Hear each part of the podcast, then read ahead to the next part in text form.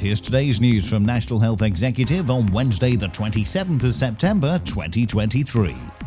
The government has announced a new vaccine deal to better prepare the U K for future flu pandemics. The agreement means over one hundred million vaccines could be locally produced in the event of an influenza outbreak. The U K Health Security Agency has launched a new infectious disease data dashboard. The new dashboard will feature information on a range of respiratory diseases, including COVID nineteen, influenza, R S V, and more. And four out of five people support extra funding for the N H S. That's according to new research from Ipsos and the Health Foundation.